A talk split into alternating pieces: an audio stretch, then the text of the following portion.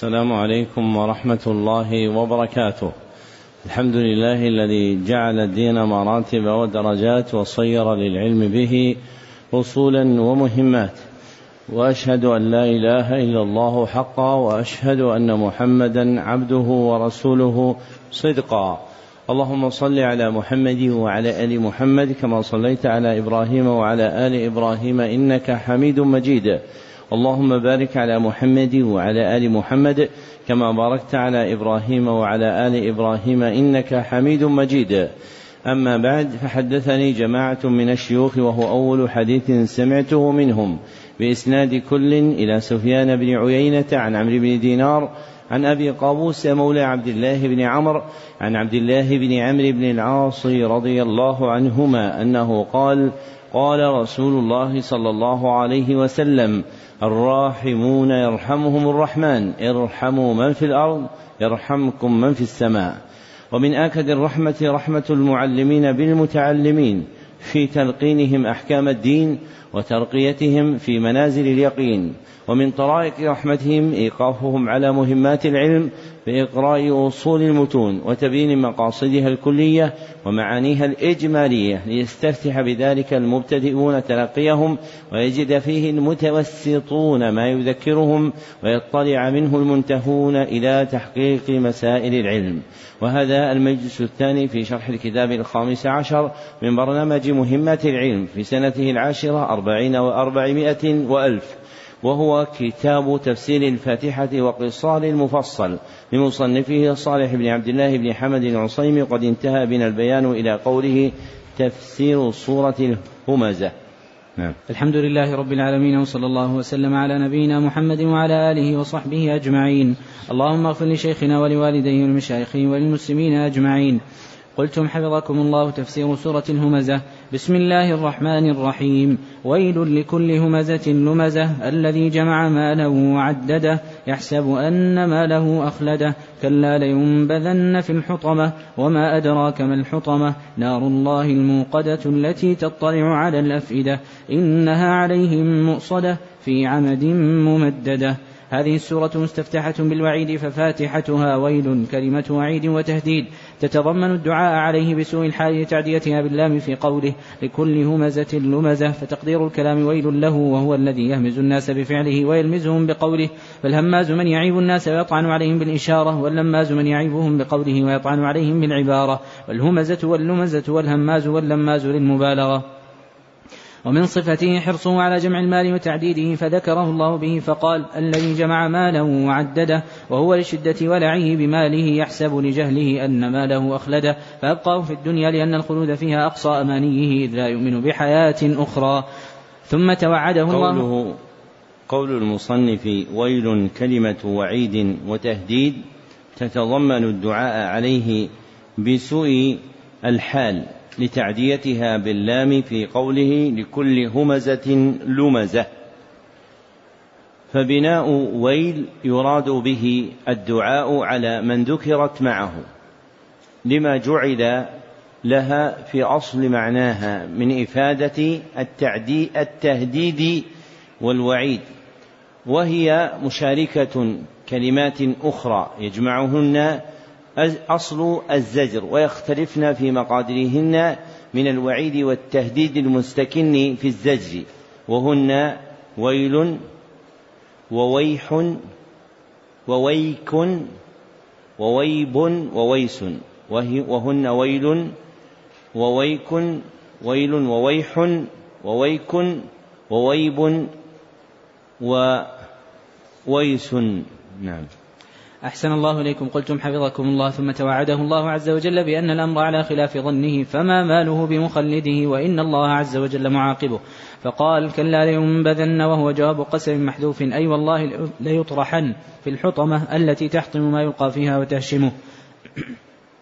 ثم هول شأنها وعظمه في قوله وما أدراك ما الحطمة ثم فسرها بقوله نار الله الموقدة أي المسعرة المشعلة بالناس من حجارة التي من شدتها تطلع على الأفئدة فتنفذ من الأجساد إلى القلوب فتحرقها وألم حق القلوب أشد من ألم غيرها للطفها. وأهلها محبوسون فيها قد أيسوا قوله وألم حرق القلب أشد من ألم غيرها للطفها أي أن الألم الذي يصل إلى القلب إذا بلغته النار يكون أشد من غيره للطف النار للطف القلب.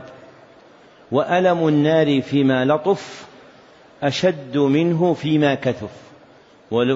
وألم النار فيما لطف أشد أشد منه فيما كثف. ومنه في القرآن المذكور هنا. ومنه أيضا قوله تعالى كلما نضجت جلودهم بدلناهم جلودا غيرها فجعل محل العذاب ما لطف من قلب وجلد لأنه أشد. ووجه تخصيص العذاب بالقلب كونه مبدأ الفكر والإرادة ووجه تخصيص العذاب القلب بالعذاب كونه مبدأ الفكر والإرادة التي أوقعت الإنسان فيما حرمه الله. نعم. أحسن الله إليكم. قلتم حفظكم الله. وأهلها محبوسون فيها قد أيسوا من الخروج منها لما أخبر الله عز وجل عنه بقوله إنها عليهم مؤصدة أي مغلقة عليهم وهم يعذبون فيها في عمد ممددة أي أعمدة طويلة. قوله في تفسير قوله تعالى في عمد ممددة أي أعمدة طويلة أي أنها تكون في صورة عمود ممدود في السماء طولا لأنه أشد في إيقاد النار لأنه أشد في إيقاد النار بمنزلة التنور والمدخلة المعروفة في الناس اليوم فإنهم يمدونها لأجل تقوية إشعال نارهم. نعم. أحسن الله إليكم. قلتم حفظكم الله تفسير سورة الفيل. بسم الله الرحمن الرحيم. ألم تر كيف فعل ربك بأصحاب الفيل؟ ألم يجعل كيدهم في تضليل وأرسل عليهم طيرا أبابيل ترميهم بحجارة من سجيل فجعلهم كعصف مأكول.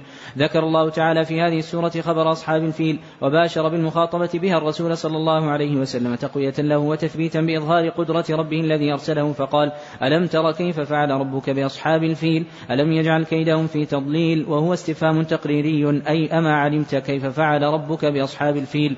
الذين كادوا بيته وأرادوا هدمه فجعل سعيهم وما دبروه من شر في تضييع. وهم الحبشة الذين جاءوا مكة غزاة مضمرين هدما الكعبة انتقاما من العرب.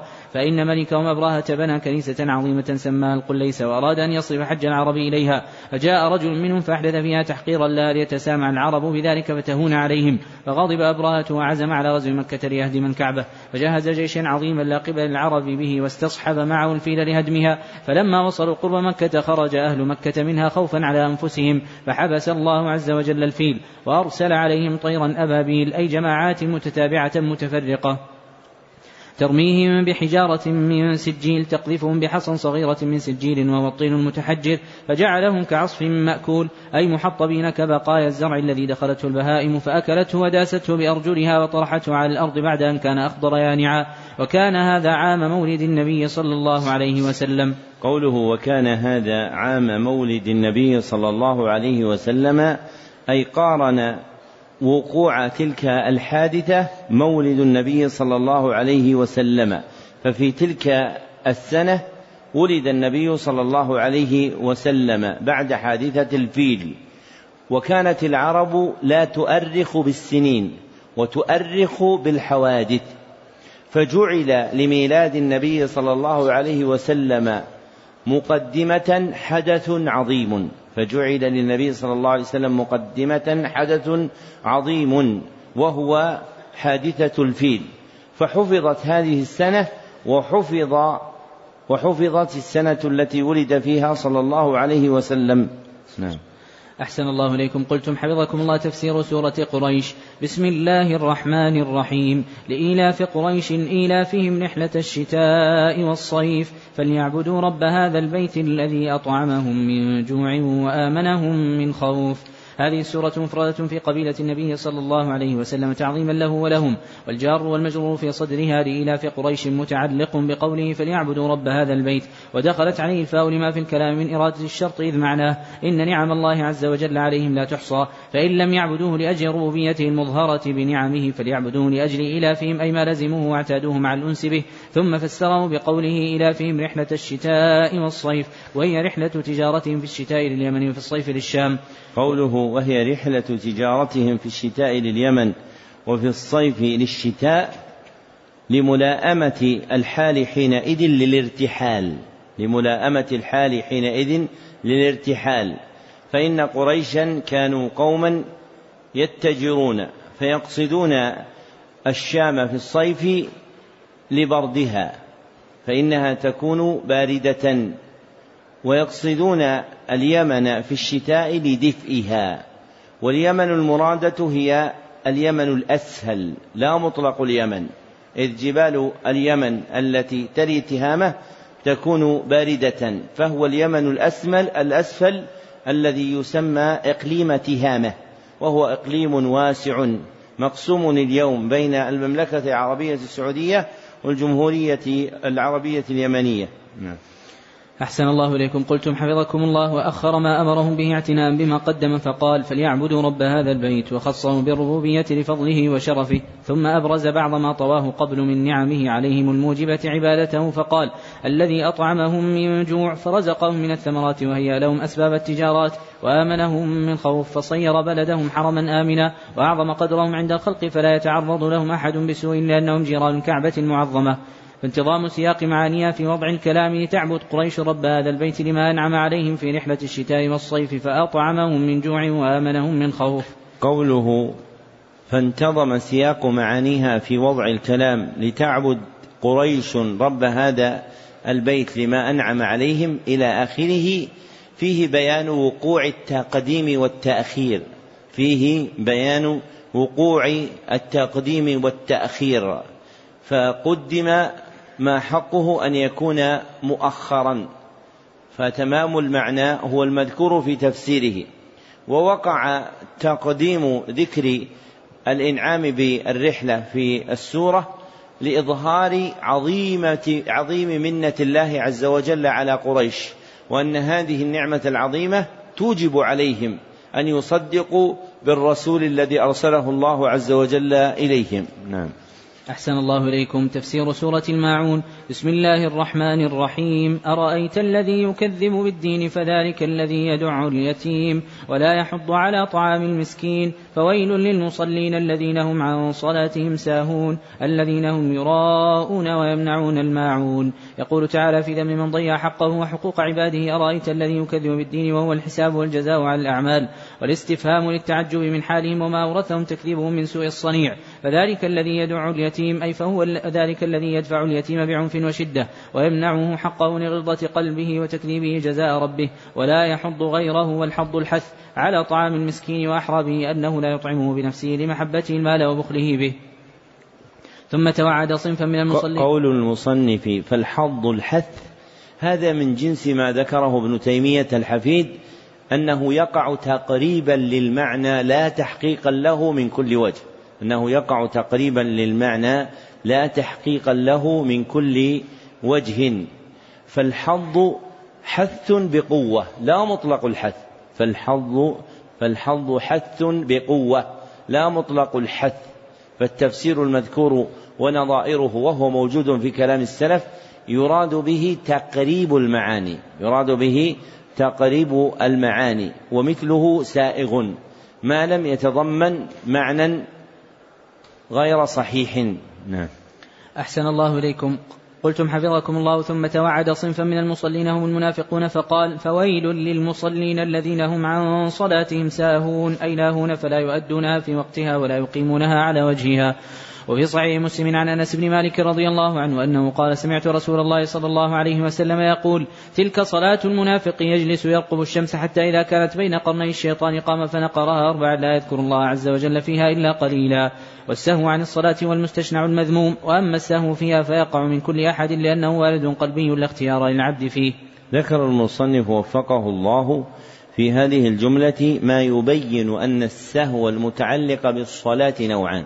أن السهو المتعلق بالصلاة نوعان. أحدهما سهو في الصلاة. سهو في الصلاة. وهو ذهول القلب عن معلوم فيها. ذهول القلب عن معلوم فيها بنقص أو زيادة أو شك. بنقص أو زيادة أو شك. والآخر سهو عن الصلاة.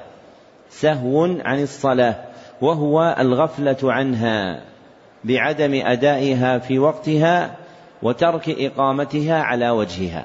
وهو الغفلة عنها بعدم أدائها في وقتها وترك إقامتها على وجهها بعدم أدائها في وقتها وترك إقامتها على وجهها. والفرق بينهما أن الأول يعذر فيه العبد يعذر فيه العبد. وأما الثاني فمذموم منهي عنه فمذموم منهي عنه.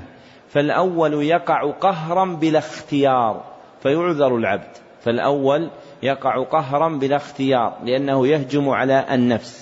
فيعذر فيه العبد. وأما الثاني فإنه يقع اختيارا على وجه التفريط وعدم المبالاة. فإنه يقع اختيارا على وجه التفريط وعدم المبالاة. نعم. أحسن الله إليكم قلتم حفظكم الله. ثم وصفهم بالرياء والحرص على الدنيا فقال الذين هم يراءون فيظهرون أعمالهم الصالحة ليراها الناس فيحمدوهم عليها ويمنعون الماعون يمنعون الناس منافع ما عندهم كالزكاة وما لا تضر إعارته مما يستعان به على عمل البيت من آنية وآلة ومنها القدر والدلو وما جرت العادة من بذله. لشدة حرصهم على الدنيا وشحهم بها فلا هم أحسن عبادة ربهم ولا هم أحسن معاملة خلقه. قول المصنف وفقه الله فيظهرون أعمالهم الصالحة ليراها الناس فيحمدوهم عليها تفسير لحقيقة الرياء. تفسير لحقيقة الرياء. فإن الرياء هو إظهار العبد عمله. ليراه الناس فيحمدوه عليه.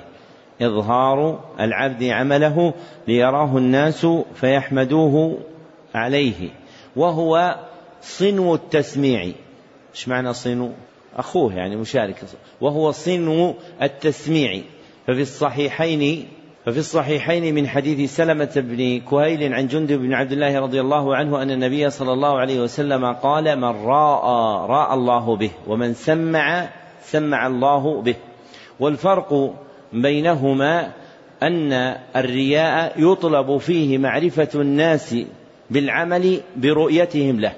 يطلب فيه معرفة الناس بالعمل برؤيتهم له وفي التسميع يطلب معرفة الناس للعمل بسماعهم إيش؟ بسماعهم له. فالأول آلته العين والثاني آلته الأذن. فالأول آلته العين والثاني آلته الأذن. وقوله في تفسير الماعون أن يمنعون الناس منافع ما عندهم كالزكاة وما لا تضر إعارته. فالماعون نوعان. فالماعون نوعان. أحدهما ماعون عال. ماعون عال. وهو الزكاة. ماعون عال. وهو الزكاة. وجعلت ماعونا لأنها حق الله عز وجل. لأنها حق الله عز وجل. فلا تمنع. وتبذل لأهلها. فلا تمنع وتبذل لأهلها. والآخر ماعون عادي ماعون عادي وهو الذي لا يمنعه الناس عادة وهو الذي لا يمنعه الناس عادة فيبذلونه كالقدر والدلو والحبل والسكين. نعم. أحسن الله إليكم. قلتم حفظكم الله. تفسير سورة الكوثر. بسم الله فهما مشتركان فهما مشتركان في إيش؟ العالي والعادي في البذل وعدم المنع. في البذل وعدم المنع. في البذل وعدم المنع. وهذا من المواضع التي يقال فيها الخطأ في فهم كلام السلف. لأن تفسيره بالزكاة ثبت عن جماعة من الصحابة والتابعين. ومرادهم المعنى الذي ذكرناه. فلا يحكم عليه بالخطأ. بل يرد إلى أصل ما يشارك فيه الماعون المشهور من دلو وحبل ونحوها. نعم. أحسن الله إليكم. قلتم حفظكم الله تفسير سورة الكوثر. بسم الله الرحمن الرحيم. إنا أعطيناك الكوثر فصل لربك وانحر. إن شانئك هو الأبتر. امتن الله عز وجل على نبيه محمد صلى الله عليه وسلم فقال له إنا أعطيناك الكوثر وهو نهر في الجنة ومنه يشرب مزابان يصبان في حوض النبي صلى الله عليه وسلم في عرصات يوم القيامة. وفي صحيح مسلم عن أنس رضي الله عنه أنه قال بين رسول الله صلى الله عليه وسلم ذات يوم بين أظهرنا إذ أغفى إغفاء ثم رفع رأسه متبسما فقلنا ما أضحكك يا رسول الله؟ قال أنزلت علي آنفا سورة فقرأ بسم الله الرحمن الرحيم إنا أعطيناك الكوثر فصل لربك وانحر إن شانئك هو الأبتر ثم قال تدرون ما الكوثر؟ فقلنا الله ورسوله أعلم قال فإنه نهر. قال فإنه نهر وعدنيه ربي عز وجل عليه خير كثير وحوض ترد عليه أمتي يوم القيامة. آنية وعدد النجوم فيختلج العبد منهم فأقول ربي إنه من أمتي فيقول ما تدري ما أحدثت بعدك. قوله وهو نهر في الجنة ومنه يشخب ميزابان يصبان في حوض النبي صلى الله عليه وسلم في عرصات يوم القيامة. صح هذا الوصف عند مسلم في صحيحه. صح هذا الوصف عند مسلم في صحيحه. وقوله يشخب أي يجري بانحباس وشدة. وقوله يشخب أي يجري بانحباس وشدة. فالشخب هو الجري بانحباس وشدة. فالشخب هو الجري بانحباس وشدة. ومنه شخب الحليب. إذا أريد إخراجه من ضرع بهيمة الأنعام. شخب الحليب إذا أريد إخراجه من ضرع بهيمة الأنعام فإنه يخرج من الضرع شخبا أي بانحباس وشدة. وقوله هو حوض ترد عليه أمتي يوم القيامة أي يتعلق بالكوثر حوض فبينهما اتصال. لا أن الحوض هو الكوثر فبينهما اتصال لا أن الحوض هو الكوثر. وقد ترجم البخاري رحمه الله تعالى في صحيحه فقال باب الحوض وقول الله تعالى انا اعطيناك الكوثر. ومقصوده إثبات ما بينهما من التلازم فإن الحوض يمد من الكوثر فإن الحوض يمد من الكوثر فالماء الذي يكون في الحوض هو ماء الكوثر. وذكر المصنف تفسير الكوثر بنهر في الجنة للأحاديث الواردة في ذلك عن النبي صلى الله عليه وسلم. وهو أحسن من القول المدعى عمومه وهو الخير الكثير.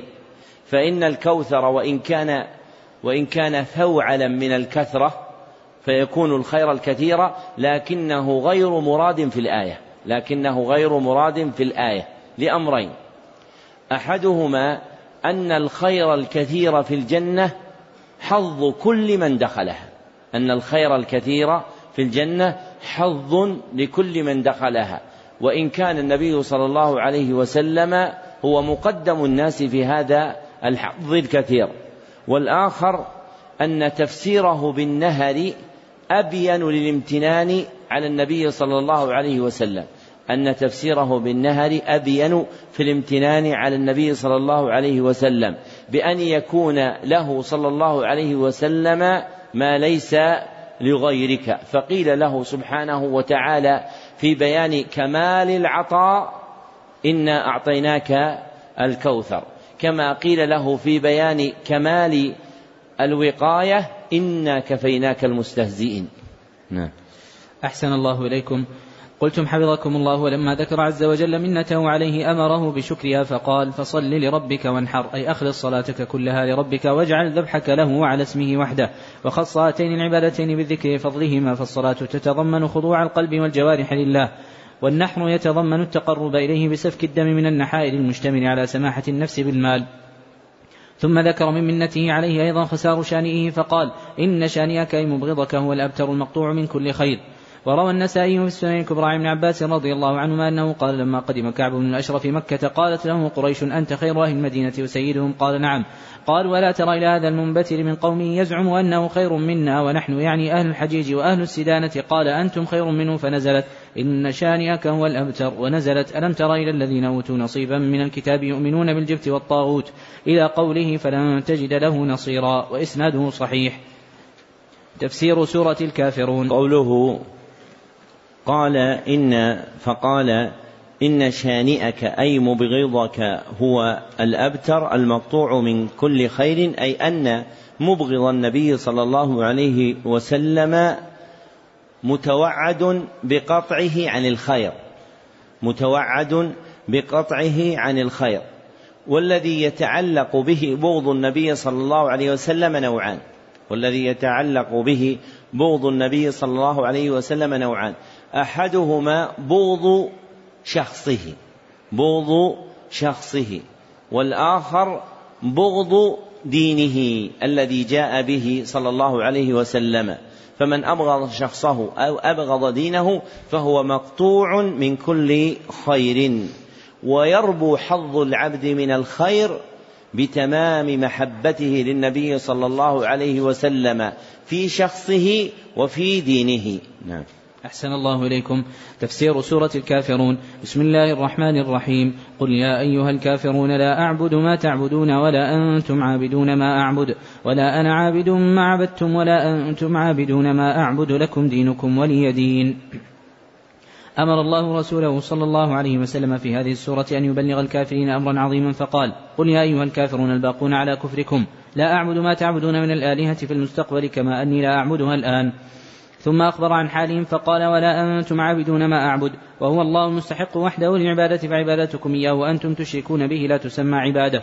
ثم كرر براءته من آلهتهم فقال ولا أنا عابد ما عبدتم للدلالة على الثبات وتأييسهم من عبادته لها. وأخبر عن تحقق تكذيبهم فقال ولا أنتم عابدون ما أعبد للدلالة على أن ذلك صار وصفا لازما لهم أنهم لا يؤمنون. ذكر المصنف وفقه الله في هذه الجملة أن النفي المذكور عن النبي صلى الله عليه وسلم في قوله ولا أعبد ما تعب في قوله لا أعبد ما تعبدون وقوله ولا أنا عابد ما عبدتم بينهما فرق بينهما فرق.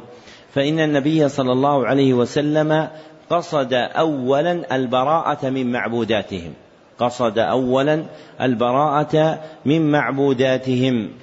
ثم قصد ثانيا قطع آمالهم في الموافقة على عبادتها. ثم قصد ثانيا قطع آمالهم في الموافقة على عبادتها. فكأن الأول نفي والثاني تأكيد للنفي. فكأن الأول نفي والثاني تأكيد للنفي. فالأول فيه البراءة فالأول فيه البراءة والثاني فيه تأييسهم. نعم. أحسن الله إليكم. قلتم حفظكم الله. فلكل دينه الذي رضيه قال تعالى لكم دينكم ولي دين. أي لكم دينكم الذي رضيتموه وهو الشرك ولي دين الذي رضيه لربي وهو الإسلام.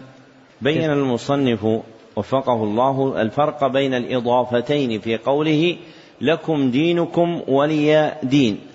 فإن الله أضاف للمشركين دينا وأضاف للنبي صلى الله عليه وسلم دينا.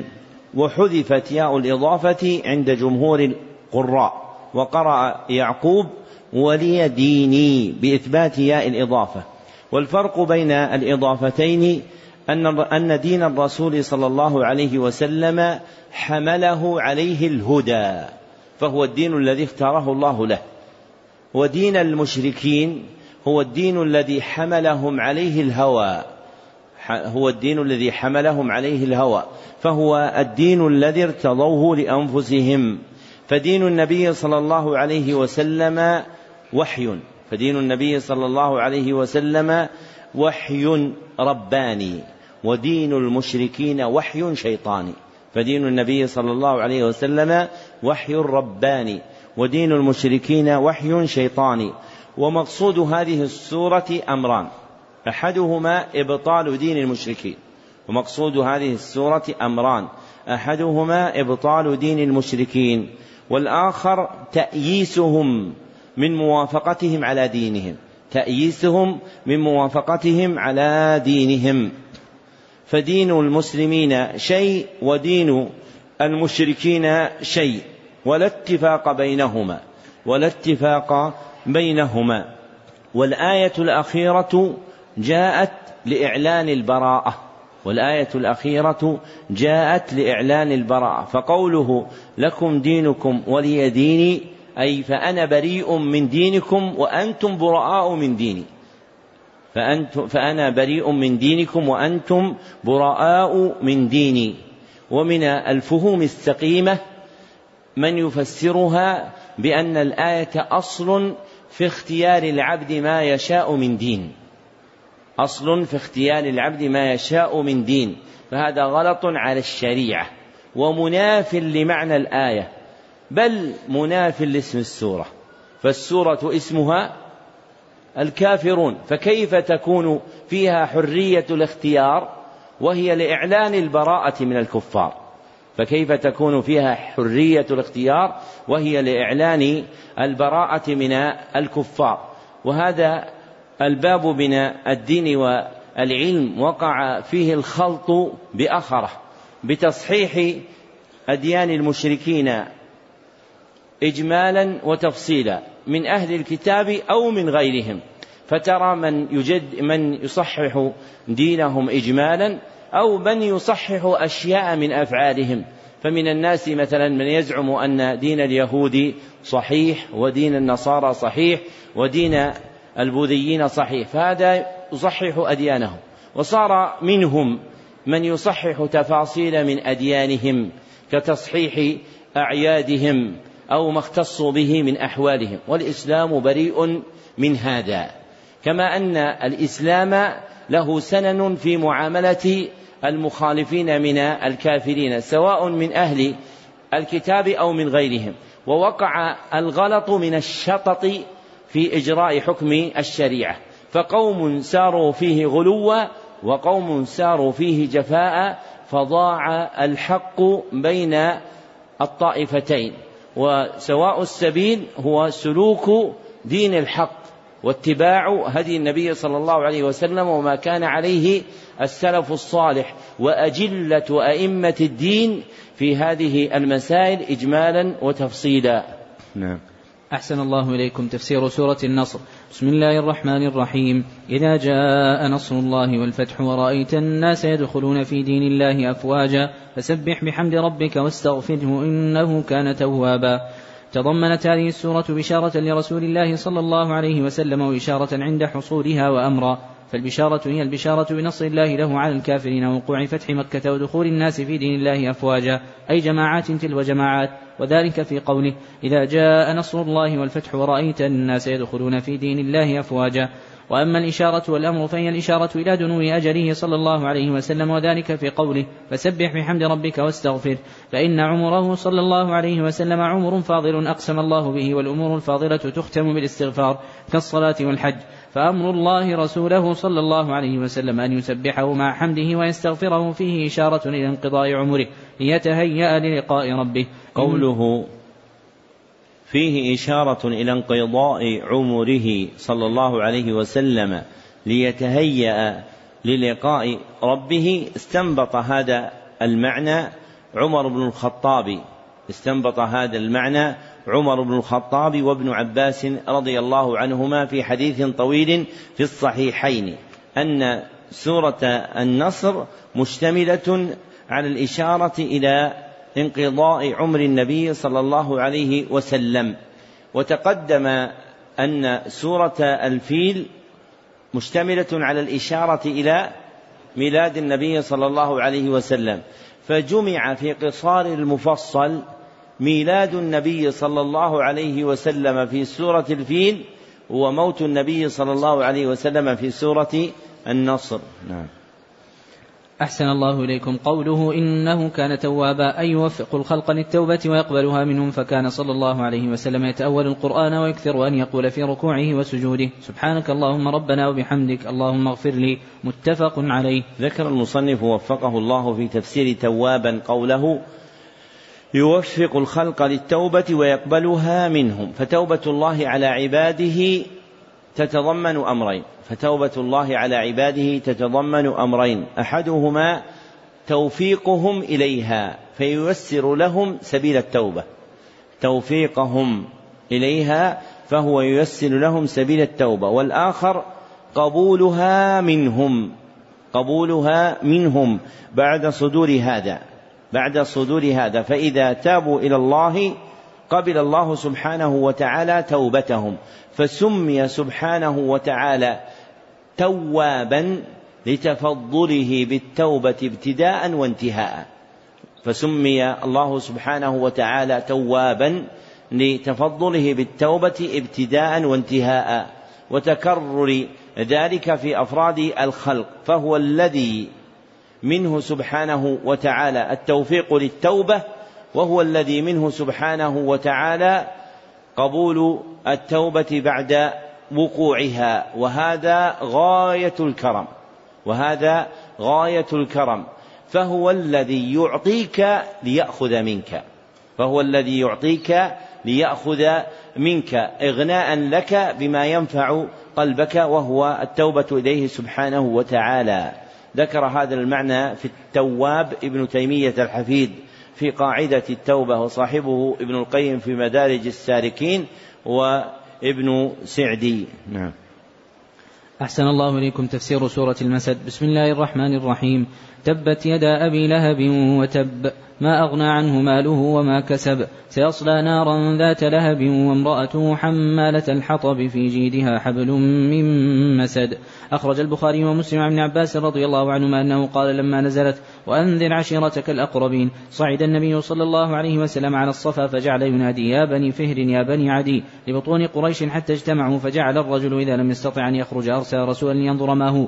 فجاء أبو لهب وقريش فقال أرأيتكم لو, أن لو أخبرتكم أن خيلا بالوادي تريد أن تغير عليكم أكنتم مصدقية قالوا نعم ما جربنا عليك إلا صدقا. قال فإني نذير لكم بين يدي عذاب شديد. فقال أبو لهب تبا لك سائر اليوم لهذا جمعتنا فنزلت تبت يدا أبي لهب وتب. ما أغنى عنه ماله وما كسب.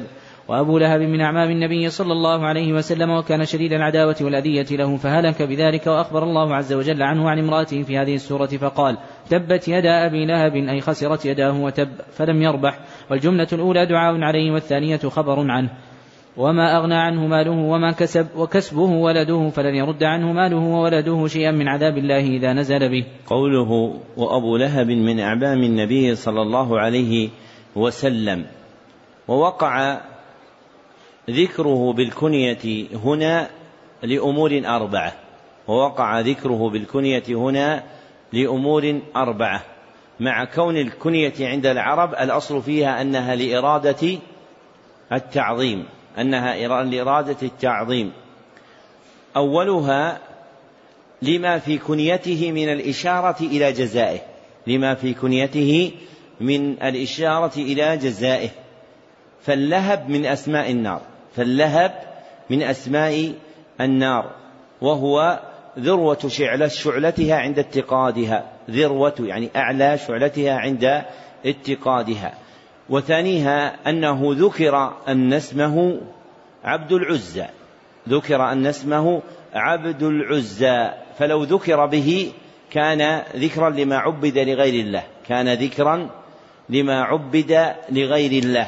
وثالثها أنه إيغال في شدة عذابه أي تعظيم لعذابه بإهانته بإهانته بأن يذكر بما يكرم بما بأن يذكر بما يكرم عادة فيهان. كقوله تعالى ذق إنك أنت العزيز الكريم ذق إنك أنت العزيز الكريم. ورابعها إيش؟ ورابعها أنه ممن ذكر أن كنيته هي اسمه أن كنيته هي اسمه فلم يعرف له اسم. وهذا في الناس يكون اسمه كنية يكون اسمه كنية. كأبي عبد الر... كأبي سلمة بن عبد الرحمن بن عوف ابن الصحابي الجليل. فالمحفوظ فيه أن اسمه هو هذه الكنية. نعم. أحسن الله إليكم. قلتم حفظكم الله وقد توعده الله عز وجل بقوله سيصلى نارا ذات لهب أي سيدخل نارا عظيمة تتوقد فيصلاها. وامرأته حمالة الحطب وهي أم جميل التي كانت تحمل أغصان الشجر الكبيرة ذات الشوك فتلقيها في طريق رسول الله صلى الله عليه وسلم هدية له. فأعد الله لها في عنقها حبلا من مسد لقوله مخبرا في جيدها حبل من مسد والمسد الليف الشديد الخشونة إذا فتل وجدل كضفائر الشعر. وكان نزولها قوله في تفسير قوله تعالى وامرأته حمالة الحطب وهي أم جميل وقع ذكر امرأته مبهمة دون ذكر ما عرفت به بخلافه هو فقد جاء مصرحا بما يعرف به من كنية وجاء ذلك لأمور ثلاثة أولها لما في اسمها من التمليح المنافي للتعذيب. لما في اسمها من التمليح المنافي للتعذيب. فهي تعرف بأم جميل. فهي تعرف بأم جميل. فلو ذكرت به لم يكن متسقا مع تمام الكلام في إيضاح الحقيقة. مع تمام الكلام في إيضاح الحقيقة. وثانيها أن المرأة تابعة لزوجها. أن المرأة تابعة لزوجها فهي تنسب إليه فيقال امرأته أو امرأة فلان فذكرت مبهمة على وجه التبع فذكرت مبهمة على وجه التبع. وثالثها أن الجاري في عادة العرب أن الجاري في عادة العرب هو إبهام اسم المرأة هو إبهام اسم المرأة دون ذكرها. دون ذكرها. لماذا؟ مبالغة في صيانتها والغيرة عليها. مبالغة في صيانتها والغيرة عليها. ووقع وفق هذا في القرآن الكريم. فلم تذكر فيه اسم امرأة إلا امرأة واحدة وهي مريم. وهي مريم. أشار إلى هذا ابن جزي في تفسيره. أشار إلى هذا ابن جزيء في تفسيره. فترك ذكر اسم المرأة من أم أو بنت الذي جاري عند العرب العرباء الثابتة على الإسلام منشأه من المبالغة في صيانتها وسترها لا الاستحياء من اسمها لا الاستحياء من اسمها. فإنه إن دعت حاجة أو ضرورة إلى ذكر اسمها ساغ ذكر اسمها. ومنه حديث عمرو بن العاص في الصحيح لما سأل النبي صلى الله عليه وسلم من أحب الناس إليك؟ فقال عائشة فهذا دعت الحاجة إليه في ذكره ولم يبتدئ النبي صلى الله عليه وسلم ذلك. نعم. أحسن الله إليكم. قلتم حفظكم الله وكان نزول هذه السورة قبل موت أبي لهب وامرأته وأخبر الله أنهما سيعذبان في النار فلن يسلما فوقع الأمر كما أخبر سبحانه وتعالى. تفسير سورة الإخلاص. عن أبي الدرداء رضي الله عنه عن النبي صلى الله عليه وسلم أنه قال يعجز أحدكم أن يقرأ في ليلة ثلث القرآن؟ قالوا وكيف يقرأ ثلث القرآن؟ قال قل هو الله أحد تعدل ثلث القرآن. رواه مسلم. وعن أبي بن كعب رضي الله عنه أن المشركين قالوا لرسول الله صلى الله عليه وسلم انسب لنا ربك. فأنزل الله عز وجل قل هو الله أحد الله الصمد. رواه الترمذي وغيره وهو حديث حسن. ذكر المصنف وفقه الله حديثين في فضل سورة الإخلاص. فالحديث الأول حديث أبي الدرداء رضي الله عنه عن النبي صلى الله عليه وسلم أنه قال أيعجز أحدكم أن يقرأ في ليلة ثلث القرآن الحديث؟ ففيه أنها تعدل ثلث القرآن. وأحسن ما قيل في بيان التثليث أن القرآن ثلاثة أقسام. أن القرآن ثلاثة أقسام. أحدها خبر عن حق الخالق. خبر عن حق الخالق. وثانيها خبر عن أولها أحدها خبر عن الخالق. يعني بأسمائه وصفاته. خبر عن الخالق وثانيها خبر عن المخلوق. خبر عن المخلوق فيعم الخبر عن الإنسان وعن الجنة وعن النار وعن الأمم السابقة. وثالثها خبر عما يجب على المخلوق للخالق. خبر عما يجب على المخلوق للخالق. وما يكون له من جزاء. وما يكون له من جزاء. فالقسم الأول وهو الخبر عن الخالق خلصت فيه سورة الإخلاص أي أفردت في هذا الثلث فهي وافية بما يجب لله سبحانه وتعالى فيه. وأما الثاني فحديث أبي بن كعب رضي الله عنه ان المشركين قالوا لرسول الله صلى الله عليه وسلم انسب لنا ربك. الحديث رواه الترمذي لأن العرب من عادتها فخرها بأنسابها لأن العرب عادتها فخرها بأنسابها فسألوا النبي صلى الله عليه وسلم عن نسب ربه الذي يعبده. فأبطل الله سبحانه وتعالى ما يتوهمونه من نسب له. فأبطل الله سبحانه وتعالى ما يتوهمونه من نسب له وذكر وحدانيته وأنزل هذه السورة على النبي صلى الله عليه وسلم. نعم. أحسن الله إليكم. بسم الله الرحمن الرحيم. قل هو الله أحد الله الصمد لم يلد ولم يولد ولم يكن له كفوا أحد. لما كان الدين مبنيا على الإخلاص أخلص الله هذه السورة لنفسه. آمرا آمرا رسوله صلى الله عليه وسلم أن يبلغ عنه فقال له قل هو الله أحد. أي قل يا أيها قل أيها الرسول مبلغا إن الله هو الأحد المنفرد بالكمال المتفرد بالألوهية والربوبية والأسماء والصفات فلا يشاركه أحد فيها. قوله فقال له قل هو الله أحد أي قل أيها الرسول مبلغا. تقدير لما أضمر في فعل الأمر قل بالتعبير عنه بقول الرسول. تعبير عما أضمر في فعل الأمر قل بالرسول لا بقول يا محمد لا بقول يا محمد.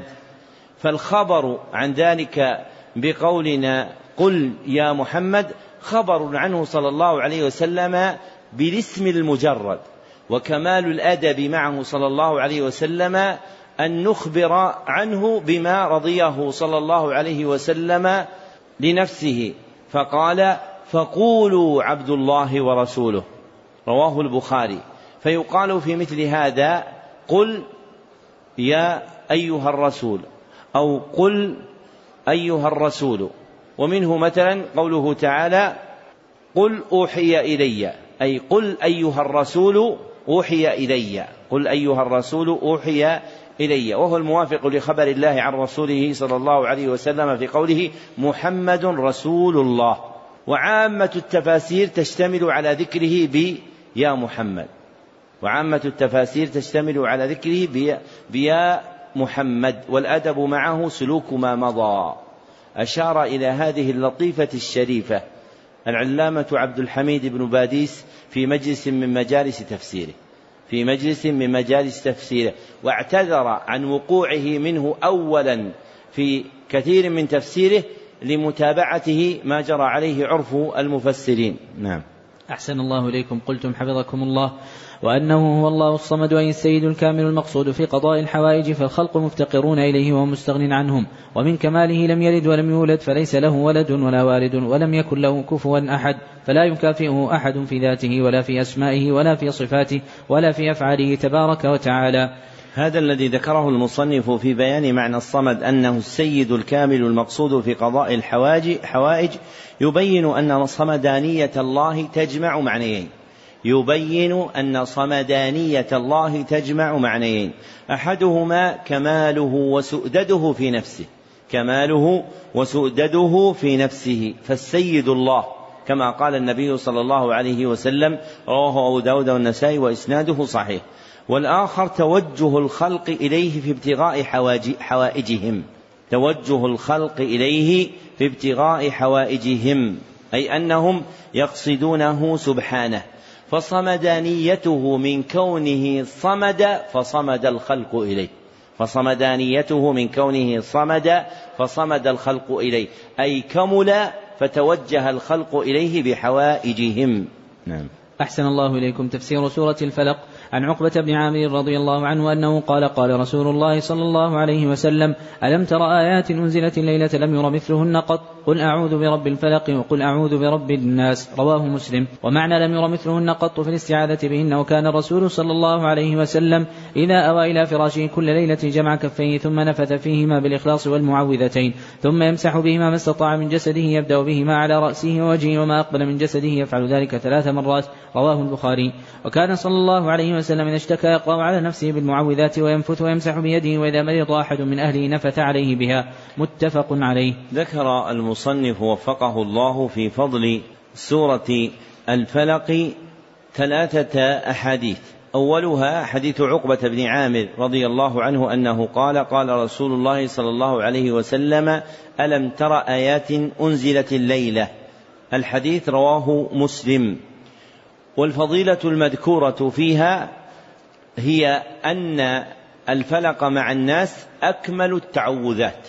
أن سورة الفلق مع الناس أكمل التعوذات لقوله لم ير مثلهن قط أي لم ير مثلهن في الاستعاذة بهن أي لم ير مثلهن في الاستعاذة بهن.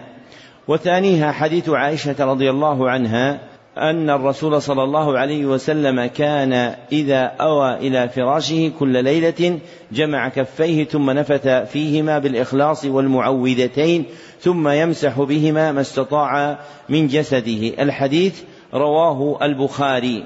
ففيه أن سورة الفلق مع الناس والإخلاص تكون وقاية للعبد تحميه عند إرادته النوم فإذا أوى إلى فراشه جاء بهذه السور الثلاث وفق المذكور في هذا الحديث من جمع الكفين والنفث فيهما بالإخلاص والمعوذتين.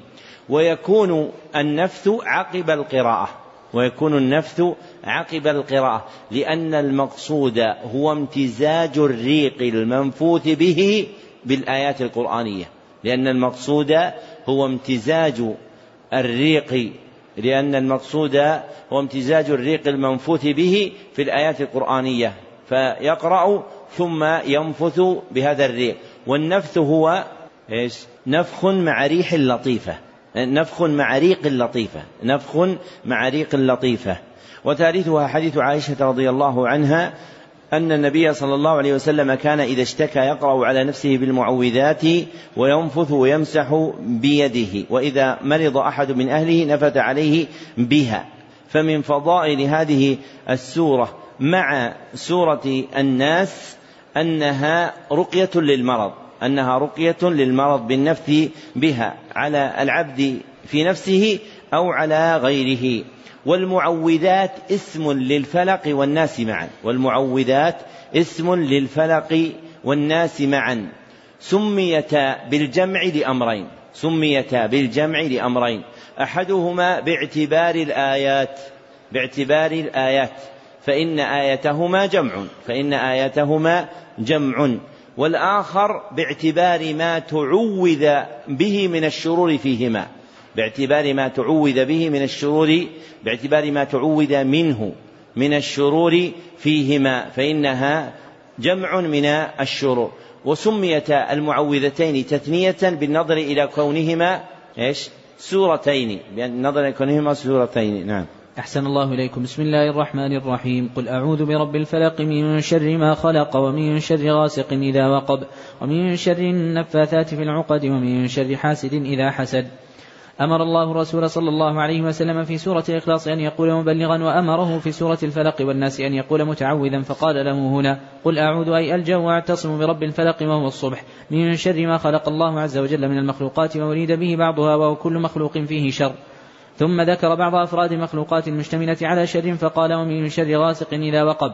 وهو الليل إذا استحكم ظلامه لما فيه من انتشار الأرواح الشريرة والحيوانات المؤذية. وعند الترمذي بسند حسن عن عائشة رضي الله عنها أن النبي صلى الله عليه وسلم نظر إلى القمر فقال يا عائشة استعيذي بالله من شر هذا فإن هذا هو الغاسق إذا وقب فجعل القمر علامة له. قوله ومن شر النفاثات. ذكر المصنف وفقه الله في هذه الجملة معنى الحديث الوارد في الغسق وفيه إشارة النبي صلى الله عليه وسلم إلى القمر أي بكونه علامة له. فالغاسق هو الليل إذ هو ظرف الشرور عادة والقمر يكون فيه فأشار بالقمر إلى الليل. نعم. أحسن الله إليكم قوله ومن شر النفاثات في العقد وهي الأنفس السواحر من الرجال والنساء اللواتي يستعن على سحرهن بالنفخ مع ريق لطيفة في العقد المشدودة عليه. قوله ومن شر حاسد إذا حسد وهو من يكره وصول النعمة إلى محسوده استعاذ منه إذا ثار حسده وبرز. وقد تضمنت هذه السورة الاستعاذة من أنواع الشرور عموما ومن أصولها خصوصا. ذكر المصنف وفقه الله أن الجمع في النفاثات وقع مؤنثا باعتبار الأنفس فلا يختص بالنساء. فهي الأنفس السواحل من الرجال والنساء. نعم. أحسن الله إليكم تفسير سورة الناس. بسم الله الرحمن الرحيم. قل أعوذ برب الناس ملك الناس إله الناس من شر الوسواس الخناس. الذي يوسوس في صدور الناس من الجنة والناس. مستهل هذه السورة كسابقتها فإن الله عز وجل أمر رسوله صلى الله عليه وسلم أن يقول متعوذا. فقال له قل أعوذ أي ألجأ وأعتصم برب الناس وهو سيدهم المالك المصلح لهم ملك الناس وملكه من ربوبيته لكن أفرد لجلالة موقعه. إله الناس معبودهم بحق. من شر الوسواس الخناس وهو الشيطان الذي يوسوس في صدور الناس فيحسن لهم الشر ويقوي إرادتهم له ويقبح لهم الخير ويثبطهم عنه فإذا استعاذ منه العبد تأخر واندفع عنه فالخناس هو المتأخر المندفع إذا ذكر العبد ربه واستعاذ به في دفعه ومحل وسوسته صدور الخلق من الجنة والناس.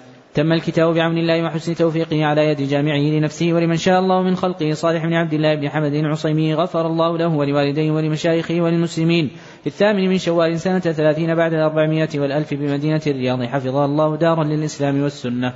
آمين. ذكر المصنف في هذه الجملة تفسير سورة الناس وفيه بيان حقيقة الوسوسة أنها تحسين الشر وتقوية إرادته. تحسين الشر وتقوية إرادته وتقبيح الخير والتثبيط عنه والتثبيط هو الحبس والمنع. وذكر في السورة ما يدفع به كيد الشيطان من الاستعاذة والجاري عند ذكر الشيطان على ألسنة الناس ثلاثة أنواع والجاري على ذكر على ألسنة الناس عند ذكر الشيطان ثلاثة أنواع. أولها الاستعاذة منه وهذه سنة وهذه سنة. والثاني لعنه وهذه جائزة وهذه جائزة. والثالث دعاء الدعاء عليه والثالث الدعاء عليه. كقول تعس الشيطان أو هلك أي هلك أو قبح الشيطان أو نحوها من دعاء الناس على الشيطان. وهذا مكروه كراهة شديدة لما ثبت عند أحمد من حديث أبي المليح لما عثر النبي صلى الله عليه وسلم وردفه رجل فقال الرجل تعس الشيطان. فنهاه النبي صلى الله عليه وسلم وقال إنك إذا قلت ذلك تعاظم حتى يكون كالبيت. فزجر عن فزجر عن ذكره بالدعاء عليه لما فيه من تعاظمه من أنه يرى أنه ألحق شرا في الإنسان فدعا عليه. وهذا آخر البيان على هذا الكتاب بما يناسب المقام. اكتبوا طبقة السماع سمع علي جميع تفسير الفاتحة والقصائد المفصل بقراءة غيره. صاحبنا ويكتب اسمه تاما فتم له ذلك في مجلسين بالميعاد المثبت في محله من نسخته وأجزت له روايته عني إجازة خاصة من معين لمعين في معين والحمد لله رب العالمين. وكتبه صالح بن عبد الله بن حمد العصيمي. واكتبوا التاريخ ليلة السبت التاسع والعشرين. وكذلك هذا التاريخ تكتبون به كتاب معاني الفاتحة لكن يكون في كم مجلس؟ في ثلاثة مجالس لأنه شارك في مجلسين وانفرد في مجلس. وكذلك تكتبون في خلاصة تعظيم العلم نفس مجالس تعظيم العلم في مجلسين اثنين. إن شاء الله تعالى لقاؤنا بعد الصلاة في الإجابة عن عن الأسئلة وختم البرنامج. والحمد لله رب العالمين.